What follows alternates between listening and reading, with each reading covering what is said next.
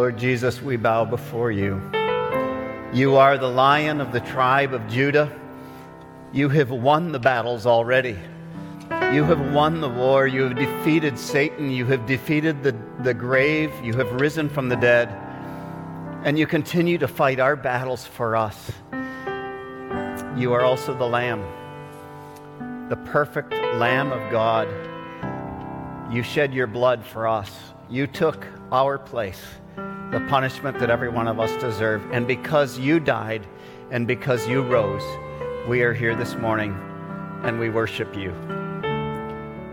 We have no right to enter into the presence of our Father in heaven apart from through you, Lord Jesus. And so we pray in your name, we worship you, we adore you. Father God, we bow before you this morning, our eternal Father, our everlasting God. We beg on behalf of those who are hurting around the world, those in places like Ukraine those in places like Turkey and Syria. And we ask that in all of that pain, you would use your children to share the gospel of the hope that is found in Jesus alone. We ask that there be a great movement of souls to Jesus as Lord and Savior through all of this. Father, we pray that you'd give us boldness boldness to stand for you, to say what should be said in our own culture, in our own world and help us to always love. To love with absolute truth, to speak truth, always in love. And now, Father, as we open your word, we ask that you would speak to our hearts. Say what you want to, us to hear by your Spirit and move in us so that we will be responsive to you. We pray in Jesus' name. Amen.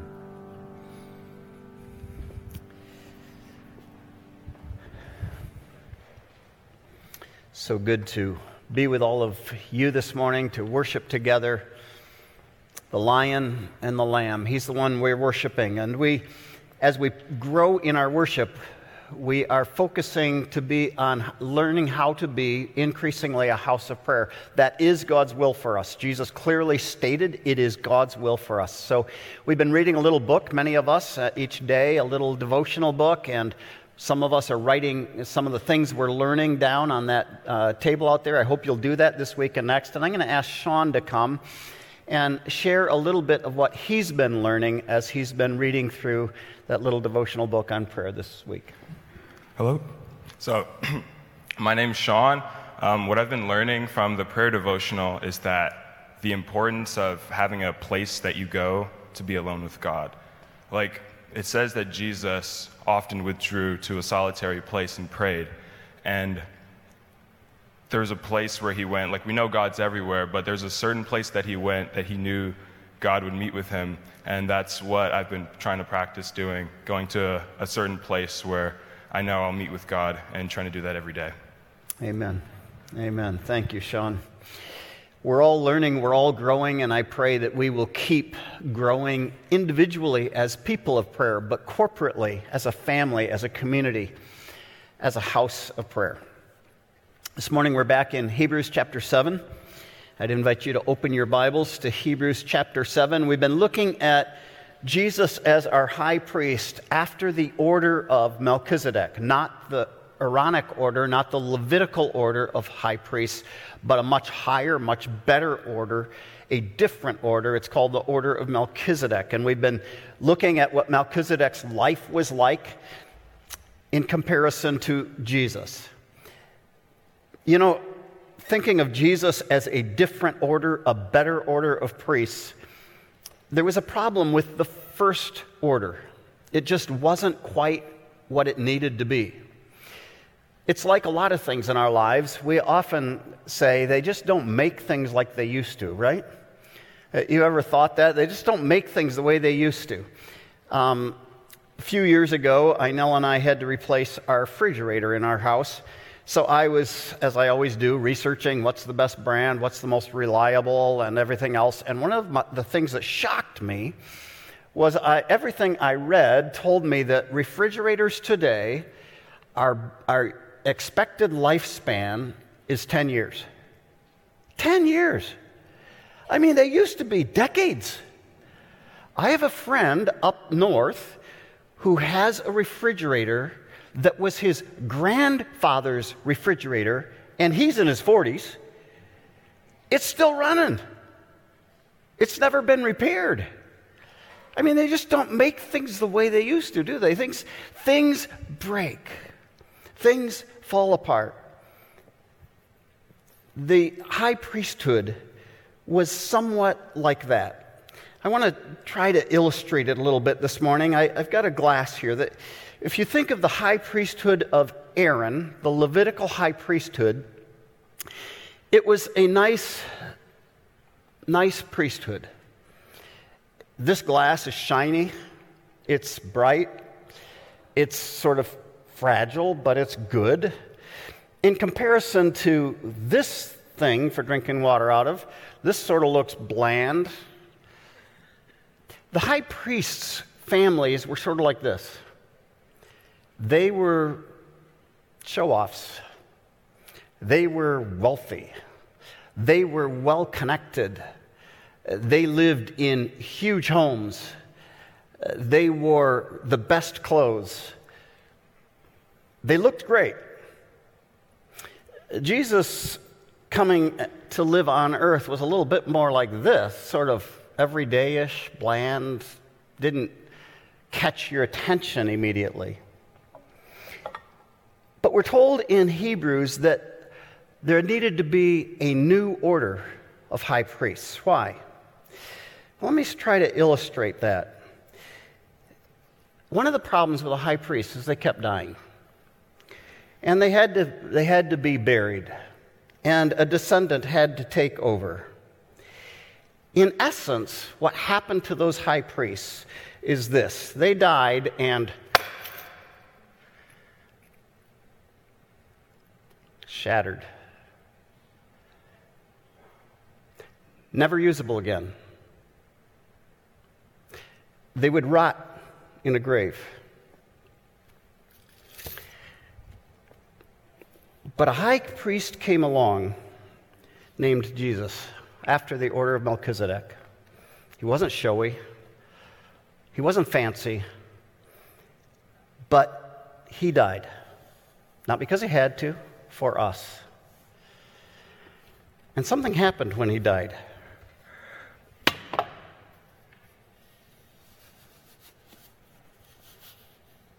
He's still alive. His life is indestructible. If you have your Bibles open to Hebrews chapter 7, we're told that a new high priest was needed after the order of Melchizedek, but this was the distinguishing thing about him. Hebrews chapter 7, verse 16. Talking about Jesus, Jesus, who became a, a priest not on the basis of legal requirement concerning bodily descent, but by the power of an indestructible life. For it is witnessed of him, you are a priest forever after the order of Melchizedek. The power of an indestructible life. Those high priests in the Aaron's order died and were replaced by a descendant. Died, were replaced by a descendant. That glass has to be replaced by another glass. It will be next, ser- next service. But Jesus has an indestructible life. And I'll use that same thermos next time radically different in kind. He's a completely different high priest. Why was that so necessary? Well, we needed a high priest because let's go back in our review of what happened to mankind. You, you, in the garden, God created Adam and Eve. He created them for fellowship with Himself, He created them to live. He created them to live forever. That was the plan and to live in his presence with fellowship. God would walk with them in the cool of the evening, we're told. And then Adam and Eve rebelled and they sinned. And the result of that sin was, first of all, a broken relationship with God. Remember, Genesis chapter 3 tells us that after they sinned, they were filled with shame. They ran and hid. And God, as was his custom, walked in the garden in the evening and called out to them, Where are you, Adam? They were hiding. The relationship with God was broken. And Remember last week we looked at corporate solidarity in Adam because we are all his descendants. That relationship has been broken. It was not only broken with God, the relationship was broken with each other. Remember when God confronts Adam? He says, Adam, what have you done? Remember Adam's words? Well, the woman you gave to me, he blames Eve. Immediately, their relationship as husband and wife was broken. And we continue to struggle with that all the way through generation from generation. When God then told them what their punishment would be, He said to Eve, What should be your greatest moment of joy in life, giving birth to a child, is going to be mingled with severe pain. And he said to Adam, The gift I have given you of work, Ecclesiastes tells us work is a gift from God. The gift I have given you of work will be over, overcome with sweat. And then he said to both of them, You came from dust, you will return to dust. And because in Adam all of us have sinned, and all of us have chosen to sin, every one of us dies. The high priests had the same problem. They died, they were buried, their lives were gone, their bodies rotted. We needed a high priest that was distinctly, completely different. Death had spread to all men because all of us had sinned. And then we hear these words that we just read Jesus has become a high a priest not on the basis of legal requirement concerning bodily descent. He's not, it's not because he's in the family of Aaron, but by the power of an indestructible life. For its witnessed of him, you are a priest forever after the order of Melchizedek. The power of Jesus' indestructible life changes everything for those who trust in him alone. We needed a different kind of high priest, a much better high priest. Jesus never sinned. And so he breaks that cycle of sin. Jesus rose from the dead. He breaks the cycle of death. Jesus lives forever. He breaks the cycle and the power of sin and death over us.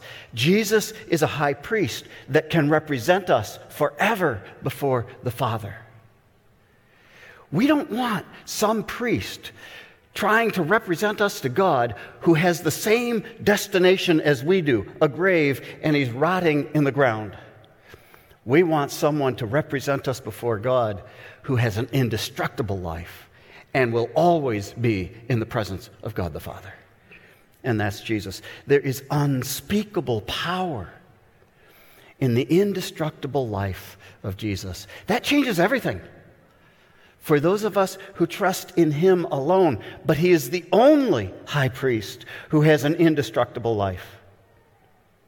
Not only every high priest of the Jews died and were buried in a grave, their lives were corrupted, but every other person who's tried to start a religion on earth died. Their body is in the grave and they are corrupted.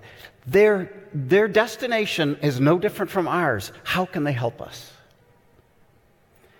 By the power of an indestructible life, He is our high priest. God's good, his even very good creation that he made in the Garden of Eden was marred by sin. It was no longer perfect.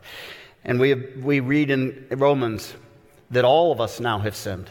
All of us have fallen short of the glory of God. And so God gave the Israelites and all of us a law. It's, we find it in the Old Testament. It's a standard by which we should live. It is summarized in, in just a few words in the Ten Commandments. And Galatians tells us that that law was like a, a, a, school teacher for us, it was a guide for us. It was to show us what was expected of us because we had rebelled against God. This is what's expected. But the problem with that law was it couldn't save us. All it did was show us how badly we fail, right? None of us have kept all of those commandments. None of us. So we, the law teaches us what's expected of us, but it also reveals to us that we've all completely failed. The law made us realize that we need somebody to rescue us. And so Jesus comes a rescuer, a savior. Yes, a high priest who represents us before God, but of a completely different order. That's why it's so wrong that some people, and I, I don't know if any of us in this room, may sort of think of Jesus as our insurance policy to get us to heaven. He is not an insurance policy. You know what? A life insurance policy, it comes into effect when? When you die. I mean, it's no good for us, right? It's good for some other people, maybe, but it's no good for us. And health insurance, it's got those crazy deductibles.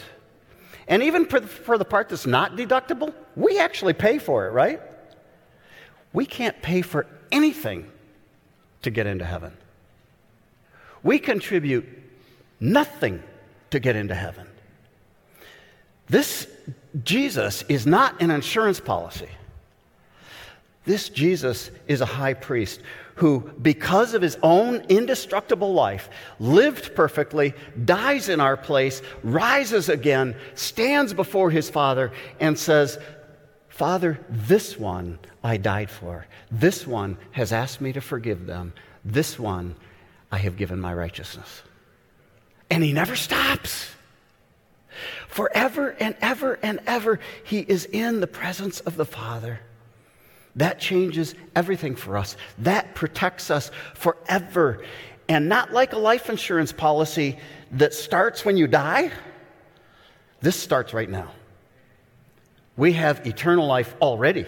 It's not waiting till we die. It's already God's gift to us. And through the rest of Hebrews, we're going to see the wonder of having a high priest who has an indestructible life.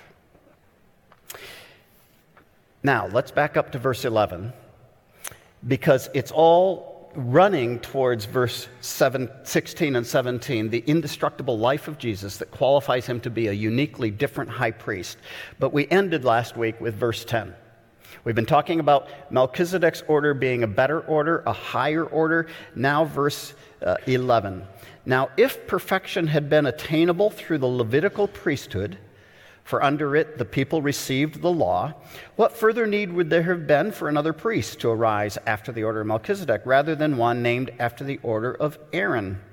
For when there's a change in the priesthood, there is necessarily a change in the law as well. For one of whom these things are spoken belonged to another tribe. So that, that one is Jesus. The one of whom these things are spoken, this new priest after the order of Melchizedek, belonged to another tribe from which no one has ever served at the altar. Verse 14 For it is evident that our Lord was descended from Judah, that's the tribe of the kings. And remember, Hebrews started by saying Jesus is King of Kings. But, and in connection with that tribe of Judah, Moses said nothing about priests. So Jesus comes through the tribe of Judah that's the kingly tribe. It's not the priestly tribe, but he becomes a priest after the order of Melchizedek. This becomes even more evident, verse 15, when another priest arises in the likeness of Melchizedek, who has become a priest not on the basis of legal requirement concerning bodily descent, not because he's part of Aaron's family, but by the power of an indestructible life. For it is witnessed of him, you are a priest forever after the order of Melchizedek. If perfection had been attainable with Aaron's priest, we wouldn't have needed anything else. It obviously wasn't attained. What would that have perfection looked like? What would perfection have looked like if Aaron's priesthood had been enough and we didn't need a different kind of high priest? What would that perfection have been able to do for us? What would it have looked like? Well, first of all, it would have restored our relationship, the relationship between God and men. That relationship that was broken in the garden and has been broken by every single generation, every one of us to follow, that relationship would have been restored with God. But they couldn't restore it. If their, if their priesthood had been sufficient, we would have had complete forgiveness of sins. Not just animals that aren't anywhere near human beings, but animals who shed their innocent blood to sort of cover our sins, but certainly couldn't wash our sins away. We needed complete forgiveness, not just a covering. That would require an adequate sacrifice. That would require a person like us who had no sin dying for us. And the high priests had sinned. Before they entered into the Holy of Holies once a year, they had to offer a sacrifice for their own sin, and then they had to have a, a rope tied around their ankle in case when they entered into the presence of God, they were struck dead so that their body could be pulled out. They did not have what it took to offer a completely adequate sacrifice. For, for them to have attained perfection for us, we would need to have our access restored to God, into the very presence of God. Like Adam and Eve could walk with God in the garden, that access would have to be restored. But when the high priest went in once a year on the Day of, on the day of Atonement into the Holy of Holies, that heavy, four inch thick curtain remained until Jesus died and the curtain was ripped from top to bottom because now access is available for all of us. And finally, if perfection had been offered, victory over death would have been given. Because death is the final, the final end, the final result of sin. Physical death, yes, but spiritual, eternal death in hell. And there would have to be victory over that final result of our sin if it was to be attained. Verse 11 Now, if perfection had been attainable through the Levitic, Levitical priesthood, for under it the people received the law, what further need would we have had for another priest to arrive after the order of Melchizedek than one after the order of Aaron? So, what changed?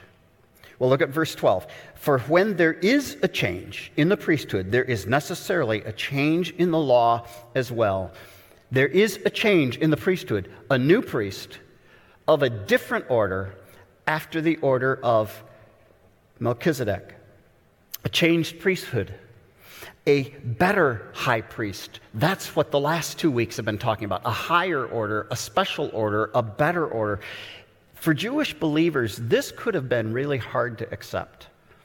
Early Christians who had come out of Judaism, it would be hard to accept that the high priesthood in Jerusalem was not enough. I mean, God had set that priesthood up. Their ancestors, their parents, their grandparents had revered that priesthood. And for that priesthood simply to be set aside would be a feeling like our Judaism is set aside almost. But it wasn't. In fact, the priest they had always been longing for was now in place, and that priest was providing for them what those other high priests never could provide. And this wasn't just another high priest or another form. Verse 11 says, What further need would there have been for another priest. That word another in the, in the original literally means distinctly different of a different kind. It's not just another like the same, but yes, a high priest, but distinctly different of a different kind, a different order. That's what everything has been pointing to here. He's not hereditary. He doesn't get this high priesthood because his father had it and his grandfather had it. He receives it by fiat from God. He's been appointed by God. It's not Aaronic, it's not Levitical, it's completely different. It's not transient, it's permanent. You are a priest forever. And so we look, look down at verse 24. We're going to get there in a, in a few weeks, but look at verse 24. Talking about Jesus, he holds his priesthood permanently because he continues forever. That's because of his indestructible life. Consequently, he is able to save to the uttermost those who draw near. He saves us completely, 100%, because he has an indestructible life. What changed? A changed priesthood, a better priesthood because of his indestructible life. And what also changed, verse 12, when there is a change in the priesthood, there is necessarily a change in the law as well. There's a changed law, requirements, stipulations for us to be accepted into God's presence, a change in that law. Jesus offers us a better law or a better covenant. You look down at verse 22. This makes Jesus the guarantor of a better covenant. We're going to look at that next week. Jesus offers us a better law, a better covenant than the first one. Why do we have a change in the law? Well, the, the Levites and the Aaron's family were part of that original law, that law given to Moses. Moses. We call it the Mosaic Law, that law in the Old Testament. The Levites were a part of that. If the Levites are gone, you're going to need a whole other system. They were central to that system. And the new system that's given to us cannot reduce the requirements for justice. You see, the requirements for justice cannot change. God can't say, Well, you failed to keep the law, so I'll just forget that you are all sinners. Or I'll just forget that judgment for sin is death and hell. God can't change justice because he is just. He can't change himself. So he's going to have to provide for us a high priest who can so completely stand in our place that he can bring a whole new covenant in himself because of himself. What God does is provision for justice and righteousness is changed. Justice and righteousness do not change. The demands do not change.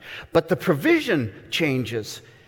And it changes through a new high priest over a new covenant, a new set of laws for us to obey. And these set of laws are written in our hearts because these set of laws are not you shall not do this and you shall not do that or you will die and go to hell. These set of laws are Jesus has fulfilled the law for us. He has done it all for us. He offers it to us as a free gift. There's nothing we have to do except to believe, except to accept, except to trust Jesus. Remember, Jesus said, Do not think I have come to abolish the law or the prophets. I have not come to abolish them, I've come to fulfill them. Jesus doesn't throw out the Old Testament. He doesn't just say, Oh, well, that was a failed effort by my Father in heaven. No, Jesus says that was perfect. That law is perfect. You just all failed. So let me do it for you. I'm going to fulfill every single bit of that law. And then because you all failed, I'm going to take your punishment. Isn't that stunning? That's our high priest. And he does it with an indestructible life so that after he takes our punishment, he's still alive. He comes back to life. The new covenant is sealed in Jesus' blood. That's why when we take communion, he says, This is the new covenant in my blood. The only way he could give a new covenant was to fulfill the old one first, and he does it in his own blood. Our sins are paid for, we are completely forgiven. And this new covenant is written on our hearts. It is no longer dependent on you and me getting everything right. Jesus got it right for us. Now, the new covenant is a covenant of love to God. And when, when, Jesus says we are to love the Lord our God with all our heart, all our soul, all our mind, all our strength, and when we love Him, we're going to want to honor Him. So our lives radically change. But we are not earning our way to heaven. And finally, the other thing that changed a changed priesthood, a changed law, and changed outcomes.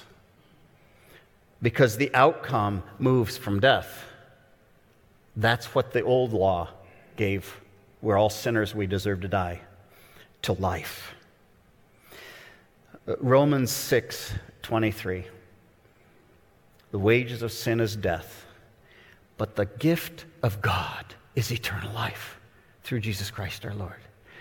Only through Jesus Christ our Lord, who is our high priest. So the changed outcomes are victory. Death has been swallowed up in victory, we're told in 1 Corinthians 15. Death has been swallowed up. It's done. Jesus has conquered it. And those of us who are believers, although our bodies will die, immediately we're in the presence of God because He's already given us eternal life. That is stunning. That gives us hope. The changed outcome of from moving from death to life is because there's permanence in this new high priest, not transient. Jesus is always standing before the Father on our behalf, and we see that later in chapter 7. We're going to see that in just a few weeks. And finally, it's no longer death, it's life eternal. For everyone who would believe in Jesus, he gives us eternal life. Hebrews chapter 5, verses 9 and 10. Remember, chapter 5 came earlier, and there was a reason it came earlier to re- always keep this in our mind. Jesus is the source of eternal salvation. A salvation that once it starts, never stops. That's our hope, that's our joy. So, the power of Jesus' indestructible life changes everything for those who trust in Him and only in Him. He's our forever priest. We never have to find another one. He's fulfilled the law on our behalf. He's paid the price for our sins completely. He is our life. And so we, we're told in John chapter 1, verse 4 In him was life, and that life was the light of men. Jesus is our life. Then he tells us in verse 12 of that chapter, but to all who received him, to those who believed on his name, he gave the right to be called what? Children of God. Not everyone's a child of God. It's to those who receive Jesus, who believe on his name. And Jesus put it this way in John chapter 6 This is the will of my Father, that everyone who looks on the Son and believes in him should have eternal life, and I will raise him up at the last day. That's because he is, has an indestructible life. And because his life is indestructible and he stands before the Father on our behalf, he'll raise us up on the last day. Next week, we see how our relationship with, with God has changed. We'll see that we have a better hope. We see that we have a better covenant, this new covenant that we looked at briefly. Everything has changed for those of us who have put our trust in Jesus alone. When you believe in Jesus, brothers and sisters, there is no reason to ever question his ability to stand before the Father on your behalf. His life is indestructible. He's accomplished it all for you and for me. Has nothing to do with what we have done, everything to do with, with what He has done. But here's the question every one of us needs to ask Are we trusting in Jesus alone? It's easy to trust in people or in institutions. It's easy to trust, well, you know, I grow, I'm growing up in a Christian home. My parents are Christians. My grandparents are Christians. I, no, we don't trust in our parents. We don't trust our grandparents. We don't trust in the home we were raised in. We trust in Jesus. We can say, well, I, I trust that I'm in a good church. Oh, we don't, church does never, do, can never save us. Jesus only can be our high priest. We have to look to Jesus. We have to trust in Jesus. And when we do, let me just close by reading these verses from Romans. This is our hope. This is now how we live. Who is to condemn us?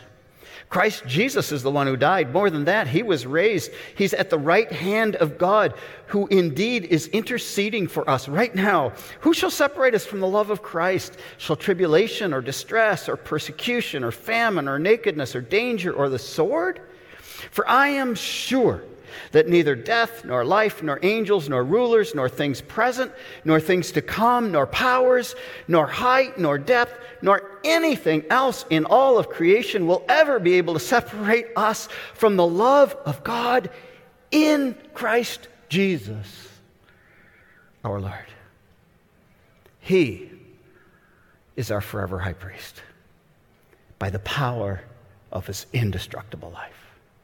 Lord Jesus, we bow before you, so, so thankful that your, your life is totally indestructible and that you fulfilled all of that first law, that first covenant. You fulfilled it perfectly on our behalf and then took our punishment in our place. And because of the power of your indestructible life, you rose from the dead and you are forever, forever our high priest, standing between us and your holy God, Father. And you, when, when your Father looks at us, he sees you. You tell your Father, I died for this one. This one trusted me. We are so grateful that you are our forever high priest. We worship you. And it's in your name alone that we pray.